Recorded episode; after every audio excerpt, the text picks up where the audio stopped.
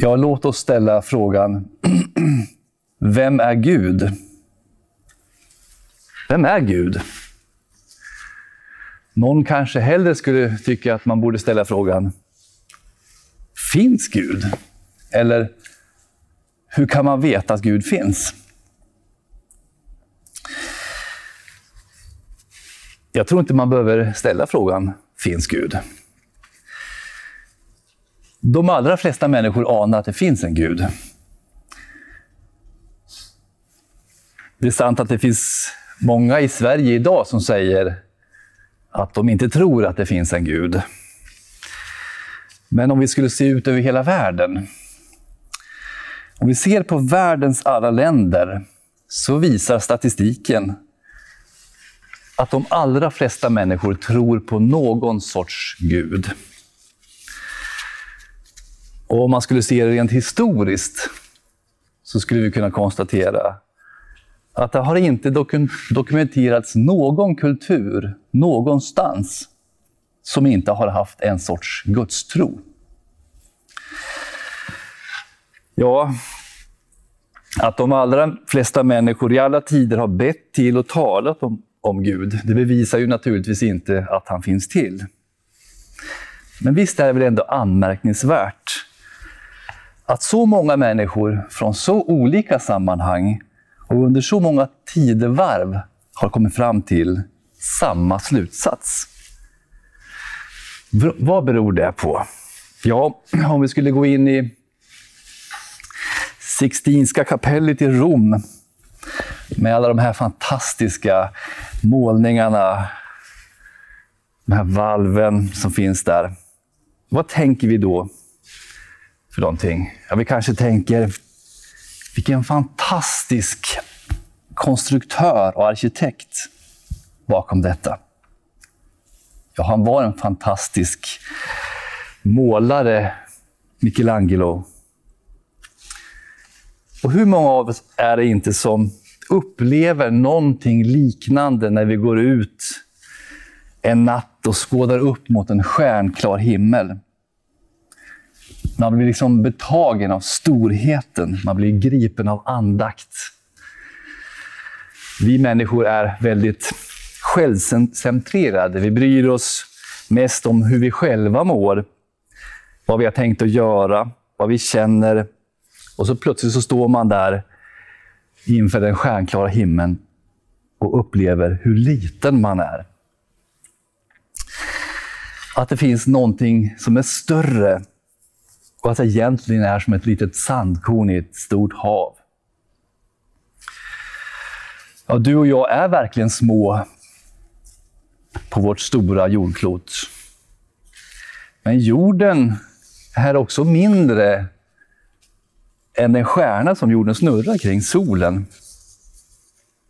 Och solen i sin tur har vi ju ett stjärnsystem, vår galax, som består av tvåhundra miljarder sådana här solar eller stjärnor. Och inte nog med det. I hela universum finns hundra miljarder sådana galaxer. Kung David, han skrev en psalm för nästan tre tusen år sedan. När jag ser din himmel, dina fingrars verk, månen och stjärnorna som du har skapat. Vad är då en människa eftersom du tänker på henne? Och i en annan psalm så skriver han: himlarna vittnar om Guds härlighet. Himlavalvet förkunnar hans händers verk. På ett annat ställe läser vi i Bibeln: fråga boskapen, den skall undervisa dig. Fåglarna under himlen, de skall ge dig svar. Tala till jorden, den skall undervisa dig. Fiskarna i havet ska ge dig besked. Vem av dessa känner inte till att det är Herrens hand som har gjort det?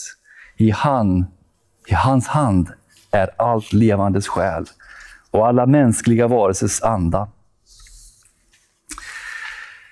I ett människoöga finns det etthundratjugo miljoner stavar och sju miljoner tappar. I näthinnan finns åttahundratusen nervtrådar som för impulser till, till hjärnan, där all koordination sker så att vi ser det vi ser. Du kan ju se på din hand. Inom varje kvadratcentimeter hud finns det ett nätverk av fyra meter nervtrådar. Alltså varje kvadratcentimeter. Med tvåhundra smärtnerver och en hel meter blodkärl. Man är inte naiv om man tror att det finns en tanke bakom sådant. Bibeln börjar inte med att tala om att Gud finns. Den börjar med att konstatera: i begynnelsen skapade Gud. Bibeln utgår ifrån att människor förstår att han finns. I Romarbrevets första kapitel talar Gud om de som inte är kristna. Han säger till att till och med de förstår att Gud finns utan att ha läst Bibeln. Han säger: det man kan veta om Gud är uppenbart bland dem. Gud har ju uppenbarthet för dem. Ända från världens skapelse ses och uppfattas hans osynliga egenskaper, hans eviga makt och gudomliga natur genom de verk som han har skapat. Jag läste häromdagen en artikel av en ateist. Han skriver i den: jag försöker att sträva till att vara ateist, men jag kan inte undvika att innerst inne tro på en slags gudomlighet. Någonting mer än människan. Och på ett annat ställe skriver han: jag måste medge att jag också tänker på Gud som något som finns. Då jag anstränger mig för att göra något osjälviskt gott, förbättra saker och ting, så tänker jag ofta att det är Gud som ville detta om han existerade. Jag tror att det är ganska kännetecknande för de flesta som kallar sig ateister. Även om man säger att man inte tror att det finns en Gud, så anar man ändå att han finns. Somliga har ju menat att vetenskapen har gjort Gud onödig. Att vetenskapen kan förklara allt och att man därför inte behöver ha Gud som förklaring. Är det så? Nej, det är inte så. Det råder inget tvivel om att flera tänkare och fysiker genom tiderna också var religiösa. Även i dagens tid, dagens läge, så är det inte ovanligt att fysiker tror på en gud. Och på frågan om huruvida man kan vara både kristen och vetenskapsman så svarar en av världens mest kända astronomer, Alan Sandwich: ja, universum är för komplicerat med alla sina delar och kopplingar för att bara ha slumpen som orsak. Och vi, de flesta av oss känner ju till att Einstein lär ha sagt: Gud spelar inte tärning. En annan sak är människans rättsmedvetande. Har ni någonsin funderat på varför vi människor bara förutsätter att andra har samma uppfattning som vi själva om rätt och fel? Att det liksom förutsätter att det finns en objektiv lag för rätt och fel. Det finns en del som säger att vad som är rätt för mig är rätt för mig, men vad som är rätt för, för dig, det är något, något helt annat. Och vad som är fel för mig är fel för mig, men du kanske tycker någonting annat.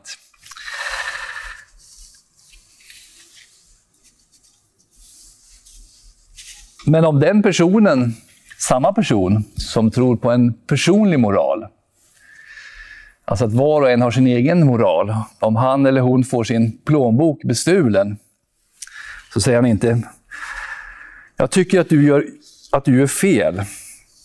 Han säger nog hellre: det är fel. Ge mig plånboken. Vi förutsätter att andra människor har samma uppfattning om rätt och fel. Att det finns en objektiv princip för rätt och fel.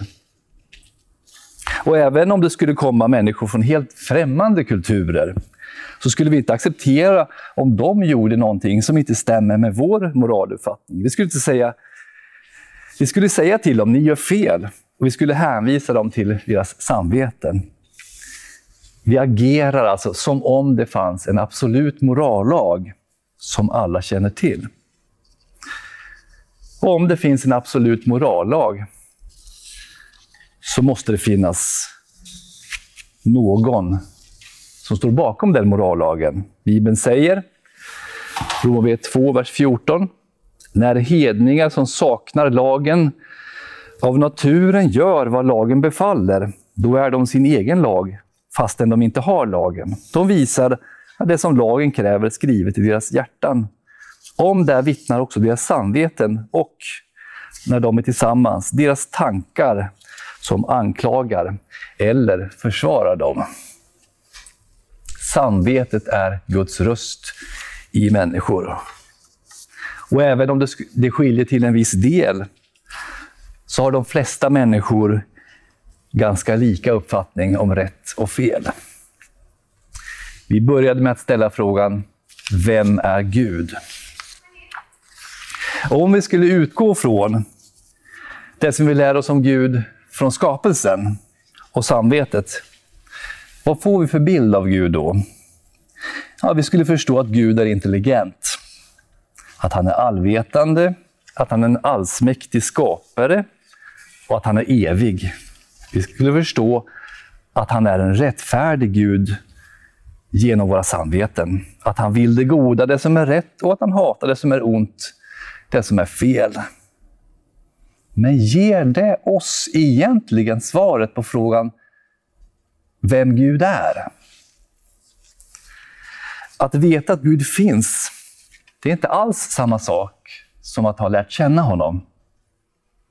Vi vet alla om att statsminister Reinfeldt finns. Men är det någon, någon av oss här som känner honom? Kanske inte. Kanske det är någon. Men det är inte samma sak som att känna till att någon finns och att känna honom. Naturen, skapelsen och samvetet ger oss inget svar på livets mening. Varför skapade Gud världen och människan? Vad är hans syfte? Vad vill han med våra liv? Vad händer efter döden?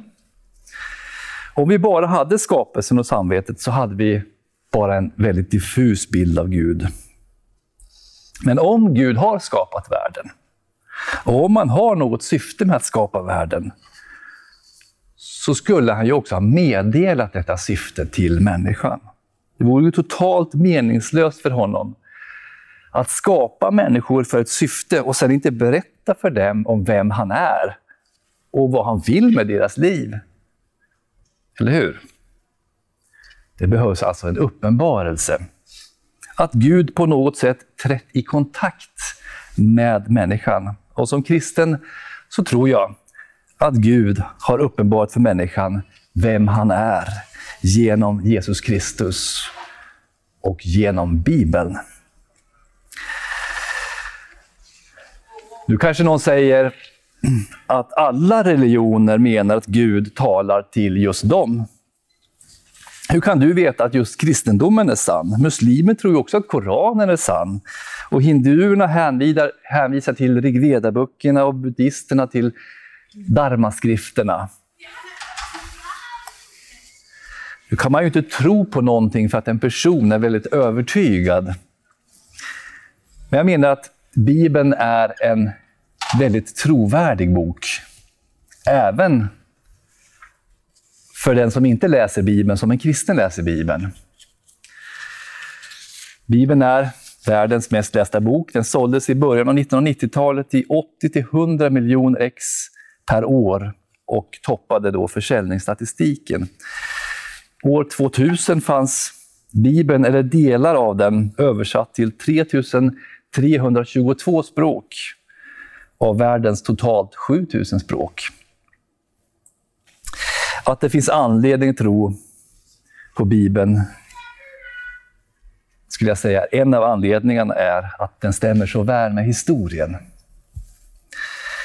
Den berättar om historiska händelser, den berättar om kungar och länder som fanns för länge sedan men som har försvunnit och som ändå har bekräftats av profanhistoria och arkeologi. Och Bibeln är själv väldigt noga med att ange i vilka historiska sammanhang som händelserna utspelar sig i. Ett exempel på detta är ju Jesu födelse. Lukas kapitel tre, vers ett och vers två. Under kejsar Tiberius femtonde regeringsår, när Pontius Pilatus var landshövding över Judeen, Herodes landsförste över Galileen, hans bror Filippus över Iturien och Trak- Trakonitislandet och Lysanias över Abilene, och när Hannas och Kaifas var överstepräster, då kom Guds ord till Sakarias son Johannes i öknen. Och man kan ju bara slå upp i en historiebok. Tiberius regerade mellan år fjorton till år trettiosju efter Kristus. Pontius Pilatus, han var under åren tjugosex till trettiosex landshövding i provin- provinsen Judien. Landsfursten Herodes Antipas, han regerade över Galileen och Perien. Han blev avsatt av romarna år trettionio. Liksom Herodes Antipas var Filippus son till Herodes den store. Och Abilene, det var ju ett litet område nordväst om Damaskus. En historiker bedömer ett dokuments trovärdighet utifrån en helhetsbild av vad för text det är, vittnesbörd från andra historiska källor och kanske arkeologi. Om det skulle vara så att många utombibliska källor talade emot Bibelns uppgifter och att ingenting stödde dess historicitet, ja, då hade man ju anledning att tvivla. Det finns ju rörelser som har källor som inte har några historiska stöd överhuvudtaget. Till exempel, ni känner till Mormons bok. Det finns inte en enda arkeologisk uppgift som bekräftar Mormons bok. Men hur är det med Bibeln egentligen? William F. Albright är en av världens mest kända Palestina-arkeologer och han säger: "Det råder inget tvivel om att arkeologin bekräftat den väsentliga historiciteten av Gamla testamentets tradition." Det är alltså en av världens mest kända Palestina-arkeologer. En annan arkeolog, Nelson Glueck, han säger på samma sätt: "Det kan kategoriskt fastslås att ingen arkeologisk upptäckt någonsin har satt ett bibelställe i tvivelsmål." Och sen kan vi fundera på det här med att det är ju så många handskrifter, och på den tiden hade man ingen tryckpress utan man skrev av för hand och så var det en annan som skrev av för hand. Och hur är det nu med det här med handskrifterna? Ja, om man tänker på att Bibeln skrivits av för hand i flera tusen år innan tryckpressarna kom, så kan man tänka på att när man fann de så kallade döda havsrullarna så skilde tusen år mellan de äldsta handskrifterna man hade tillgång till just då och den äldsta rullen bland döda havsfynden. Och då visade det sig att texten inte hade ändrats särskilt mycket under den här långa tidsperioden. Avskrivarna av Bibeln var alltså väldigt noga innan skrivmaskiner och datorer kom. Och från Bibeln har vi ju mer än tio tusen gamla manuskript bevarade idag. Och det är ju inget problem, utan det är precis tvärtom. Det finns många, många fler kopior av Nya testamentet jämfört med många andra antika skrifter. Och dessa kopior, kopior ligger mycket närmare originalet än vad de flesta antika skrifter gör. Som exempel kan nämnas Alltså tidsmässigt, från den eh, äldsta handskriften till när man menar att originalet skrevs. Man kan nämna som exempel att när det gäller Aristoteles skrifter så finns det fem kopior där den äldsta kopian skrevs ettusensfyrahundra år efter originalet. Det finns ju sju kopior av Platons skrifter där den äldsta kopian skrevs efter ettusentvåhundra år. Och för Caesar finns det tio kopior där den äldsta skrevs efter tusen år. Jämfört med Nya testamentet där det finns femtusen kopior som alla skrevs mindre än trehundra år efter originalen. De äldsta, det äldsta manuskriptet för Nya testamentet, och då pratar vi inte om en hel handskrift utan om ett fragment. Då är tidsavstånd på endast trettio år. Dessutom så är det är intressant att, origin, eh, att originalen för Nya testamentet skrevs medan det fanns ögonvittnen som ännu levde. Och om man nu skulle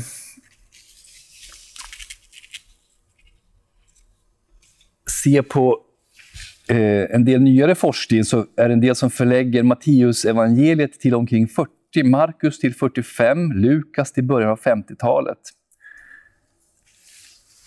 Och om detta stämmer så är det första evangeliet skrivet mindre än tio år efter Jesu uppståndelse. Men det som framförallt visar att Bibeln är en unik bok är profetiorna. I Bibeln finns alltså förutsägelser om det som skulle komma i framtiden. Det finns över trehundra profetier om Jesus Kristus. Och det här är några exempel på de mer än trehundra profetior om frälsaren, vilka gick i uppfyllelse i Jesu liv. Han skulle födas i Betlehem. En profet skulle bereda väg för honom, det vill säga Johannes Döparen. Han skulle rida in i Jerusalem på en åsna under folkets jubel. Han skulle förrådas av en vän för trettio silverpenningar. Han skulle förföljas, dödas utan att försvara sig själv. Han skulle korsfästas genom att händer och fötter genomborrades. Och hans sida skulle bli stungen, men inga ben slås sönder. Intressant är att Bibeln består av sextiosex skilda böcker skrivna av mer än fyrtio olika författare under mer än tusen år. Och bland dem finns olika kategorier människor. Kungar, statsmän, läkare, enkla fiskare och fångar. Och innehållet i Bibeln varierar från historia, skönlitteratur, läroavsnitt i profetior om kommande händelser. Men den röda tråden i alla dessa böcker är ett, en enda. Budskapet om frälsaren Jesus Kristus som skulle komma och har kommit. Den röda tråden är att Gud sänder sin egen son till vår värld för att frälsa människan från hennes synd och skuld. Bibelns budskap handlar om frälsningen genom Jesus Kristus. Och för att förstå vad som menas med frälsning och förlåtelse så behöver vi först förstå och inse vår egen situation. Att vi står med en skriande skuld inför Gud. Vi har inget överskott, inget plus. Kanske du och jag inte vill höra att vi är syndare. Ingen vill höra detta och erkänna att han eller hon är ond eller en syndare. Om en människa säger det här till någon annan så kanske man kan säga att han eller hon hade fel. Men när Gud säger att det är så, då är det helt säkert. Och Gud säger mycket klart i Bibeln att alla har syndat och saknar härligheten från Gud. Gud säger också Det finns inte en enda rättfärdig människa på jorden, någon som inte syndar. Och människans synd möter vi överallt. Se på de splittrade hemmen, de sönderbrutna äktenskapen. Se på tidningsrubriker om olika brott bland människor. Se på tv där man glorifierar synden och avfallet från Gud. Hela tiden ser vi syndens förödande verksamhet. Synden är lika spridd som människor andas. Den finns inom oss alla, inom dig och inom mig. Och om vi allvarligt ransakar oss själva inför Gud, inför hans lag, låter vårt inre bli avslöjat, så finner vi missgärningar, ondska, andlig blindhet. Ibland kan vi verka kärleksfulla, men vi är i grunden själviska. Vi vill fram- först och främst tjäna oss själva. Vi sätter oss själva före Gud. Vi syndar i tankar, ord och gärningar. Vi syndar genom att inte göra det vi bör göra. Och genom att undvika att göra det Gud påbjuder. Men nu är det inte allt. Nu är det inte slut med det konstaterandet. Vi har någonting som skiljer kristendomen ifrån alla andra religioner. Någonting som, som ger människan hopp. Någonting som gör livet värt att leva. Det som ger människan framtida goda utsikter. Syndens lön är döden. Ja, det är sant. Men Gud säger också, Guds gåva är evigt liv genom Jesus Kristus, vår Herre. Vilken skillnad! Allt jag har att komma med är döden värt. Du måste döden dö, sa Gud till Adam och Eva. Men Gud säger också, jag älskar dig. Jag vill frälsa dig, jag vill ge dig evigt liv som en alldeles fri gåva för min sons Jesu Kristi skull. Genom tron har du evigt liv. Gud skänker dig syndernas förlåtelse och med en tom hand tar du emot den som din egen. Gud beslöt att sända sin egen son till världen för att frälsa den. När Adam och Eva överträdde Guds bud så blev vi trälare under synden. Och då lovade Gud att sända oss frälsaren, sin egen son, för att rädda oss från träldomen, från synden och Satan. Och sen upprepar han samma löfte om och om igen genom sina profeter. Och så kom det största ögonblicket i historien. En natt i Palestina för snart tvåtusen år sedan så uppfylldes löftet. I Betlehems krubba gick profetiorna i uppfyllelse. Guds son blev människa. Gud föddes som människa. Någon sa så här: jag ska tro på Gud, bara han visar sig för mig. Ja, det var precis det han gjorde när han blev människa. I Jesus Kristus från Nasaret.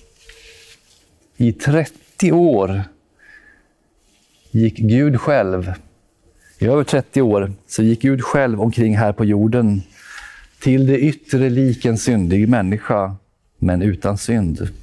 Han gjorde stora under. Han förkunnade Guds gärningar, Guds sanningar.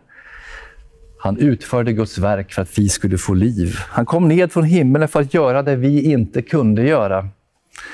Han har fullgjort allt i vårt ställe som vår ställföreträdare. Vi kunde inte hålla Guds lag, men Kristus gjorde detta fullkomligt för oss. Buden har han hållit i allt för vår räkning. Men han led också straffet för våra synder. Han tog på sig själv det straff som vi skulle lida. Den skuld vi skulle betala. Han gick in i vårt ställe på ett träkors utanför Jerusalem på Golgata, så dog Kristus för våra synder. Han bar dem upp på korsets trä. Han har burit allt. Han blev genomborrad för våra överträdelses skull. Genom honom har vi fått frid.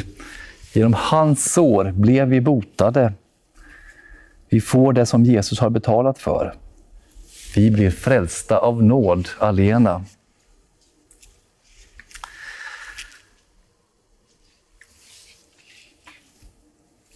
Vi kunde inte sona för våra fel när Jesus Kristus, Guds enfödde son, straffades på korset i vårt ställe så att vi skulle få förlåtelse genom honom. Det är Bibelns budskap.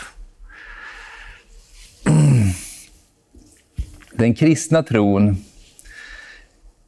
innebär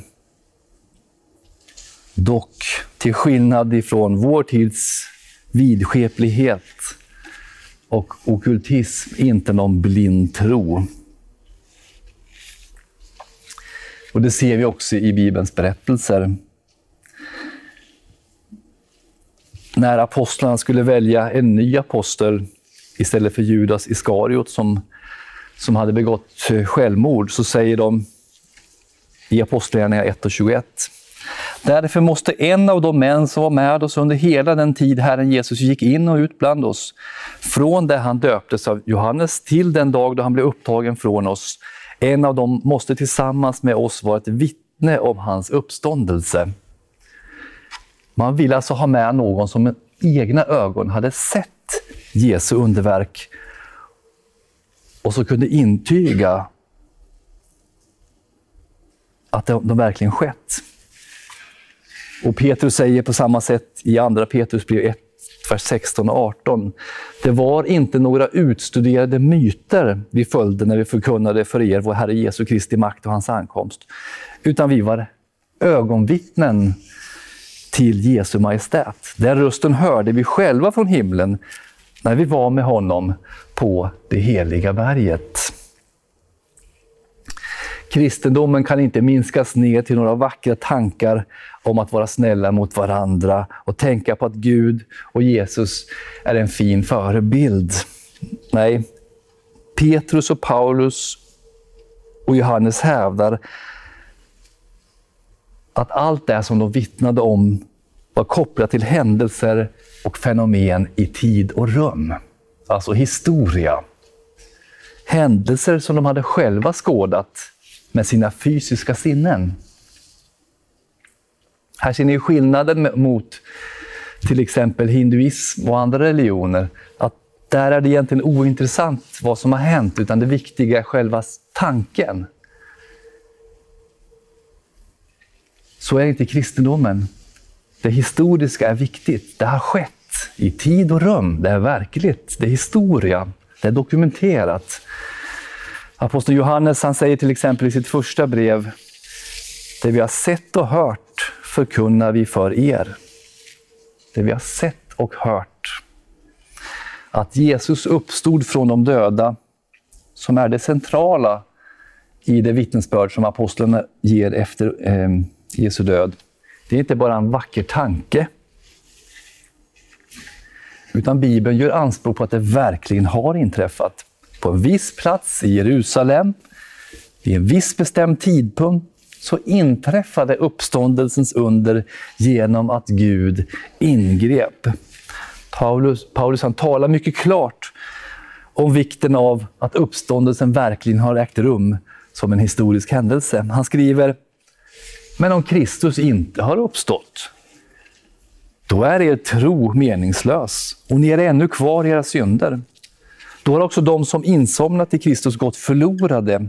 Om vi i detta livet sätter vårt hopp endast i Kristus och han inte har uppstått, då är vi de mest beklagansvärda av alla människor. Men nu har Kristus uppstått från de döda, som förstlingen av de insomnade. Uppståndelsen är med andra ord inte bara en fin bild, utan det handlar om en händelse som har ägt rum i vår historia.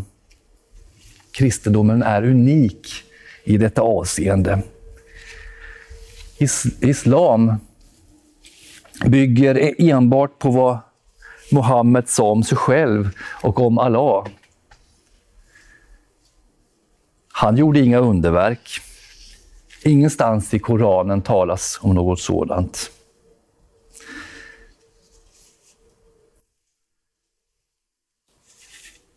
Tvärtom så försöker Muhammed på flera ställen bortförklara varför han inte gör några mirakler trots att han gör anspråk på att vara Guds profet.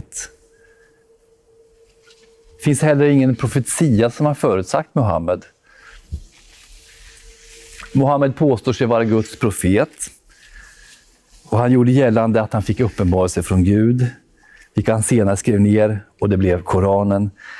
Det enda beviset på att han var Guds profet, det var att han själv påstod sig vara Guds profet. Hur annorlunda är det inte när det gäller Jesus? Han var redan förutsagd i Gamla testamentet.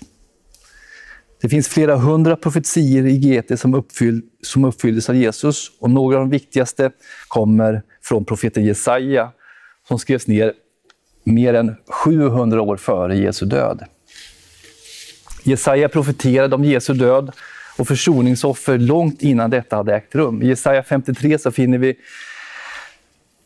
kanske den mest kända profetian om Messias ställföreträdande lidande. Vi läste där i vers fyra till sex. Men det var våra sjukdomar han bar, våra smärtor tog han på sig medan vi höll honom för att vara hemsökt, slagen av Gud och pinad. Han var genomborrad för våra överträdelsers skull, slagen för våra missgärningars skull. Straffet var lagt på honom för att vi skulle få frid och genom hans sår är vi helade. Vi gick alla vilse som får, var och en gick sin egen väg. Men all vår skuld lade Herren på honom. Profeten Mika, som var samtida med Jesaja, han profeterade. Men du, Betlehem Efrata, som är så liten bland judatusenden, från dig ska det komma en som ska härska Israel. Hans ursprung är före tiden, från evighetens dagar. Att Jesus föddes i Betlehem är allmänt bekant. Och att hans härkomst är från evighetens dagar bekräftar Jesus i Johannes åtta femtioåtta.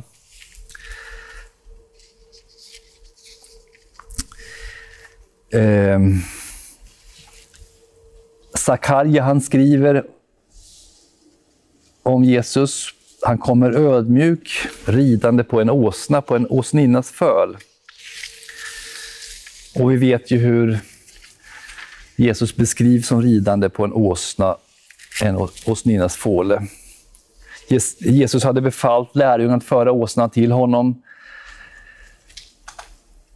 Men Jesus kunde ju knappast påverka, i varje fall inte om han var en vanlig människa, hur många silverpenningar som Judas skulle få för sitt förräderi. Och det är ju förutsagt i Mika, i Sakarja, förlåt. Eh, eller att de judiska prästerna skulle använda dessa pengar för att köpa just krukmakaråken. Inte heller så kunde han bestämma att han skulle födas i Betlehem av alla städer. Och vi har också profetian i Psaltaren tjugotvå. Mina händer och fötter har de genomborrat. De delar mina kläder mellan sig och kastar lott om min klädnad. Här beskrivs korsfästelsen, där man slagit in spikar genom Jesu händer och fötter.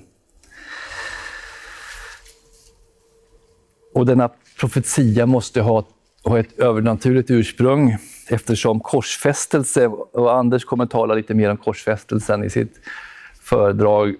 Det var ju en avrättningsmetod som inte användes på Davids tid.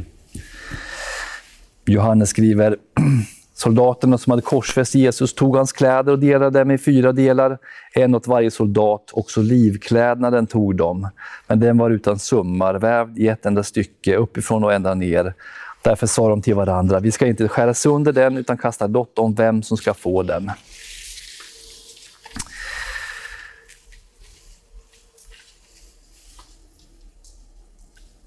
Bibeln gör anspråk på att vara ett historiskt trovärdigt dokument.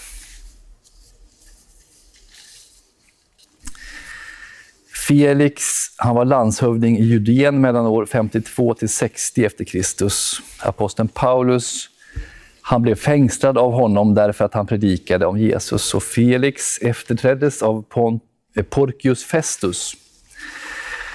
Eftersom Paulus var romersk medborgare så bad han om att få appellera till kejsaren Agrippa. Och i sitt tal så säger Paulus i Apostlagärningarna tjugosex och vers tjugosex: Konungen känner ju till allt detta, och därför talar jag också öppet och fritt till honom. Jag kan inte tro att något av detta är obekant för honom. Det har ju inte hänt i någon avkrok. Vad han säger här alltså, det är att det han predikade borde vara känt av de romerska myndigheterna som styrde av Judén. De kände till Jesus och det som hände honom. När Paulus skriver sitt brev till församlingen, församlingen i Korint cirka år femtio, alltså ungefär tjugo år efter Jesu död, så säger han: Jag meddelar er det allra viktigaste, vad jag själv har tagit emot. Att Kristus Jesus dog för våra synder enligt skrifterna, att han blev begravd, att han uppstod på tredje dagen enligt skrifterna, att han visade sig för Kaifas och sedan för de tolv. Därefter visade han sig för mer än femhundra bröder på en gång, av vilka de flesta ännu lever, medan några är insomnade. Har, har ni tänkt på vad som står här? Han säger här alltså att de flesta av de femhundra som såg Jesus efter hans uppståndelse fortfarande lever. Så brevets mottagare, när de fick brevet, du kunde alltså kolla upp vad Paulus sa, att det stämde. De fanns kvar. Det var ju bara att gå och leta rätt på de där personerna som hade sett det. Det finns alltså anledning att ha Bibeln och kristendomen på allvar. Men om nu Gud finns, och om nu berättelsen om Kristus är trovärdig, vad betyder det för oss? Ja, Bibeln berättar att Kristus verkligen har kommit till vår värld, Guds egen son. Den säger att han, Kristus, har öppnat vägen till Gud för oss. Man kan rycka på axlarna inför det. Men Bibeln uppmanar oss att tro att Jesus Kristus inte har bara dött för alla andra människors synder, utan också just för våra synder.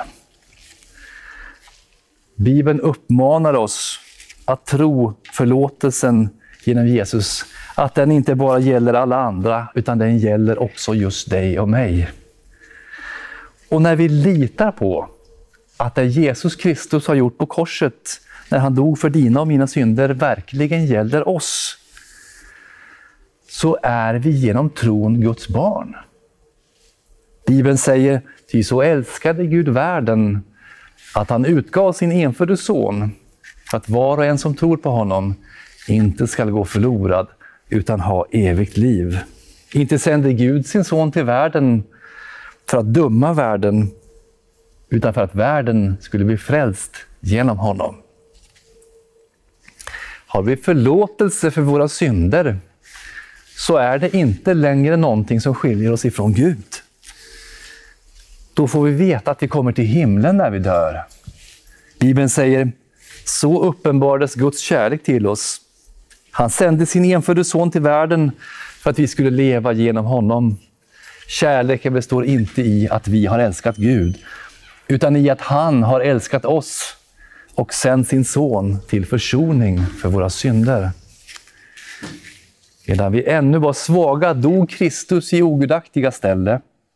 När tiden var inne, knappast vill någon dö för en hederlig människa.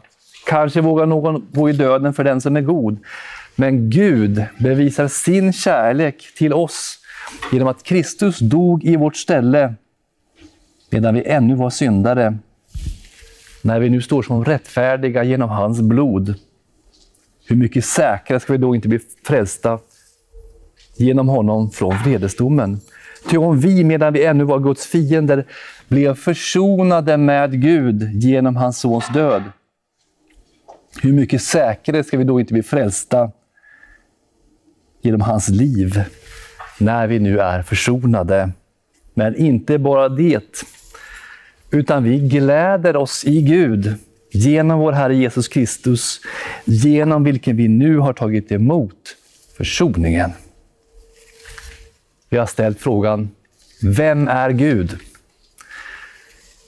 Och vi har sett att Bibeln säger att Gud visat vem han är genom Jesus Kristus.